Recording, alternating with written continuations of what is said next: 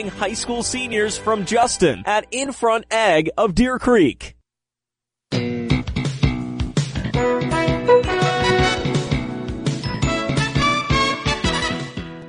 This is the morning sports desk on KWAD. How's it going, Corey? Great, I think. Y- you think? Yeah, sure. Why not? It's as good as it could. It, it's Tuesday already. It is. It's and June tomorrow. we survived Memorial Day 2022. And by the way, surviving Memorial Day 2022 not as easy as one would expect. What a mess yesterday. That's got to be the most chaotic Memorial Day I uh, ever, ever in this listening area. Because not only did we have storms that ripped through multiple spots, like not just one area, there were a couple different spots that got hit hard, and also there was a fire yesterday in Wadena that had to put the whole city in lockdown. And then you couple that with just some of these extra things, like all the traffic that's coming home From Memorial Day. from just their Memorial Day coming home traffic, right? That's coming through town. And all those fire departments who have to work on that fire are also typically like your severe weather spotters. Yeah.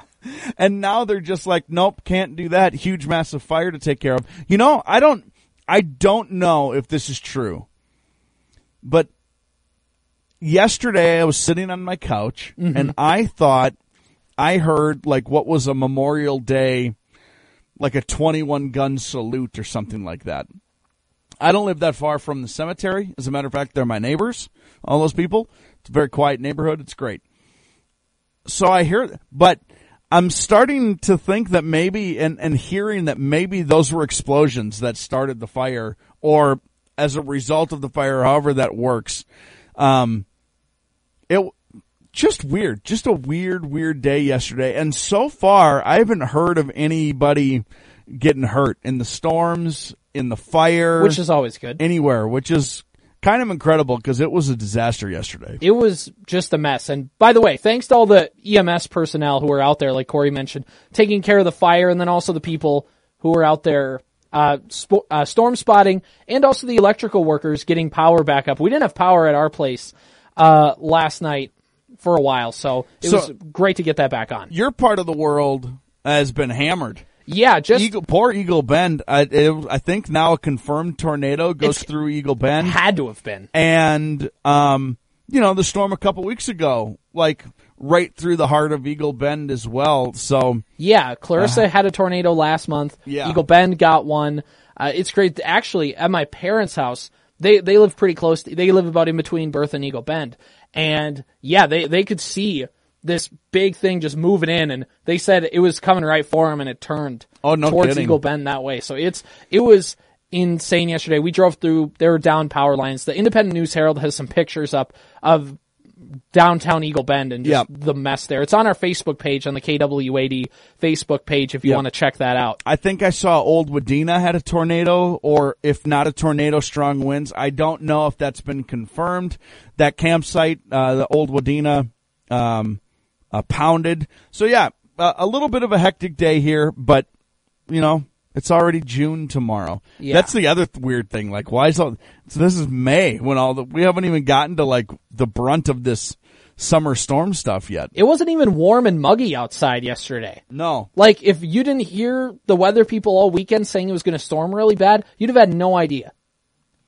Like, it, Yeah. it just didn't feel like a storm was a brewing. it was uh it was a weird day that's for that's for sure um you got softball today big Yes. softball game today Big softball game in Section 5A. Menahga takes on Mille Lacs in the winners bracket. Menahga has not lost yet in the Section 5A tournament, if I'm correct. yep So it's a pretty big game. Now, if Menahga wins, they only play one game today. Correct. If they were to lose, they go into the elimination bracket. But Mille Lacs, as I found out through some research, looks to be a co-op between uh, Onamia and one other school whose name escapes me oh at the moment. Oh, and now ah, yes you're right It's Ona- I'm going to look this up now, but yeah, it's uh, Section 5A softball from CLC in Brainerd. So hopefully, I've never seen the softball field there, but I'm guessing it's pretty nice. now the last time i was there was uh, it's been a few years um nice field it's going to be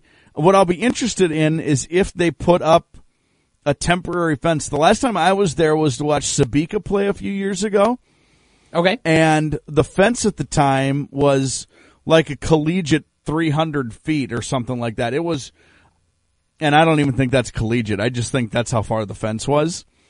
And Sebeka had, I want to say no fewer than four fly balls that were caught at the fence of 300 feet. They were just pounded and ended up losing. They ended up losing that game because these 299 foot blasts that would have been a home run on literally every single part park in the state of Minnesota, except for this one. Yeah.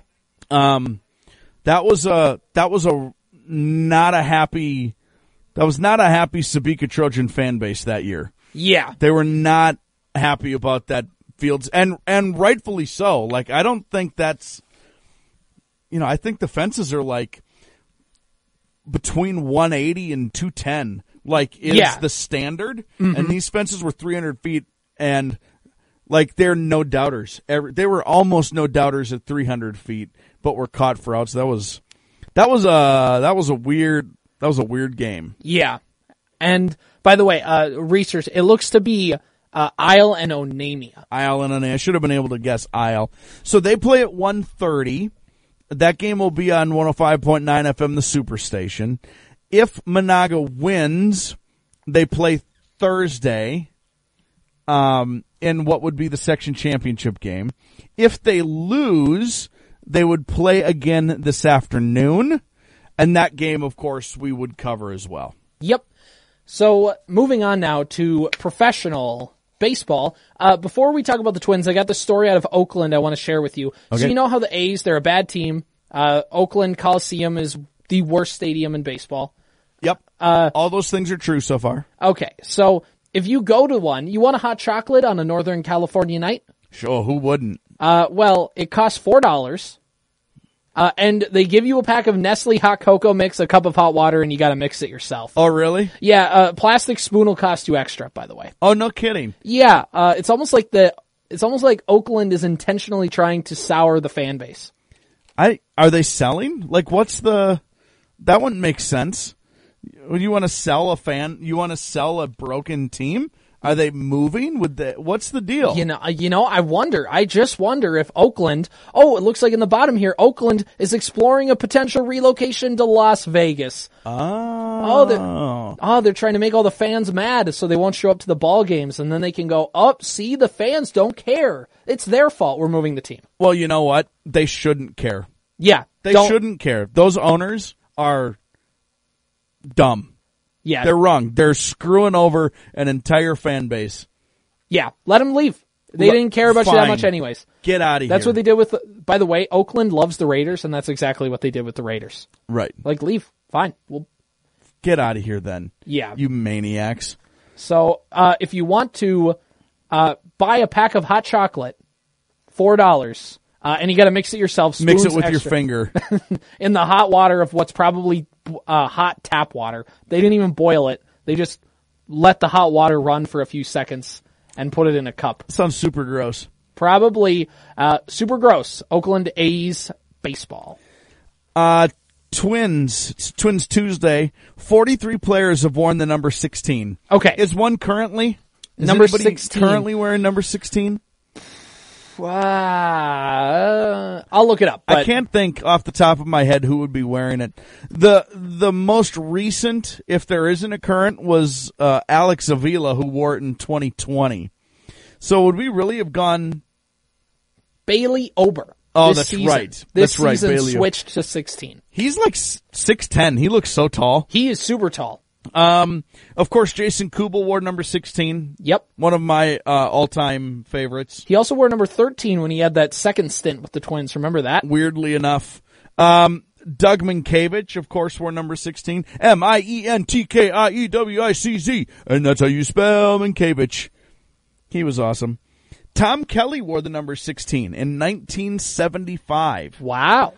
Uh, and then the, the best name on the list, in 1931, a fella by the name of Bump Hadley.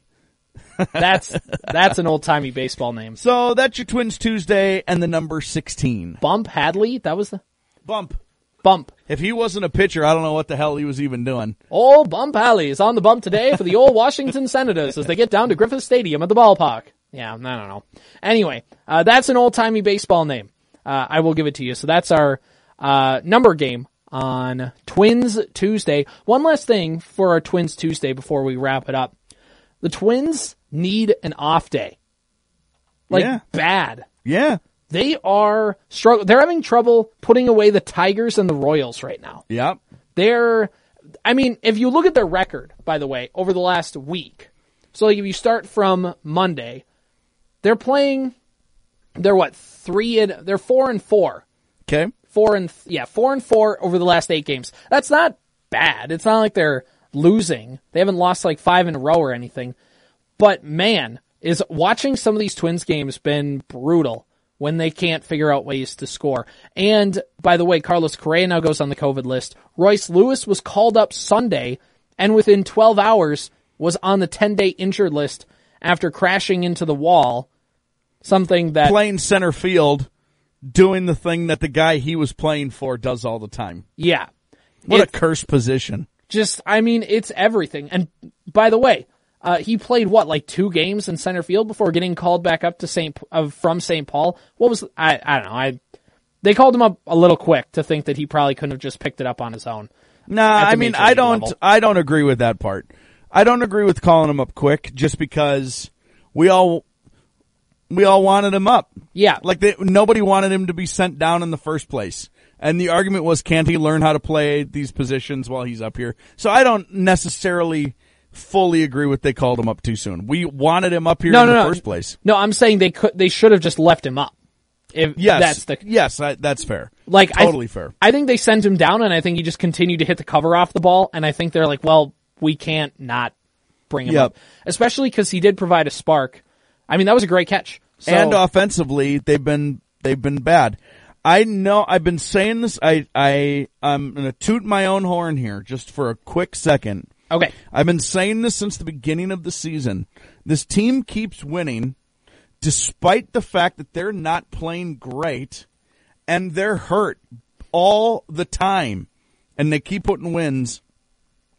And I said, I don't know what that means, but this is a huge red flag and this red flag is flapping in the wind pretty hard right now. Yeah, we'll see how it goes. They have a we'll, the Twins' depth, which they've been struggling with, will really be tested today. They got a split doubleheader going on this afternoon and tonight on KWAD. They don't have an off day until Monday next week. They've been playing since the 20th. No, this is a five game series in Detroit with a doubleheader today. They have another stretch like this. I mean, there's they have so many stretches of 10 plus games this season because of the lockout shortened year.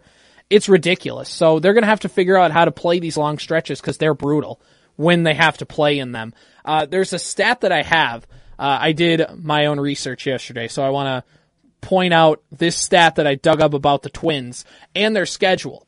The they have they've only had five scheduled days off through the first two months of the season. Last year it was seven, and that se- that doesn't seem like a lot, but it really does when you have one extra day a month because that's you know every couple weeks you get an extra day off. And I know it's just a game. I know they're just ball players, but sometimes those days off and to rest and heal, especially for the pitchers, is huge. Especially because the Twins are very top heavy in the bullpen. Uh, if you look at uh, uh, built, I mean, there's built-in double headers this season. There wasn't the year before. Um, the Twins last season had five stretches of 10 plus games between off days. This year, that's seven.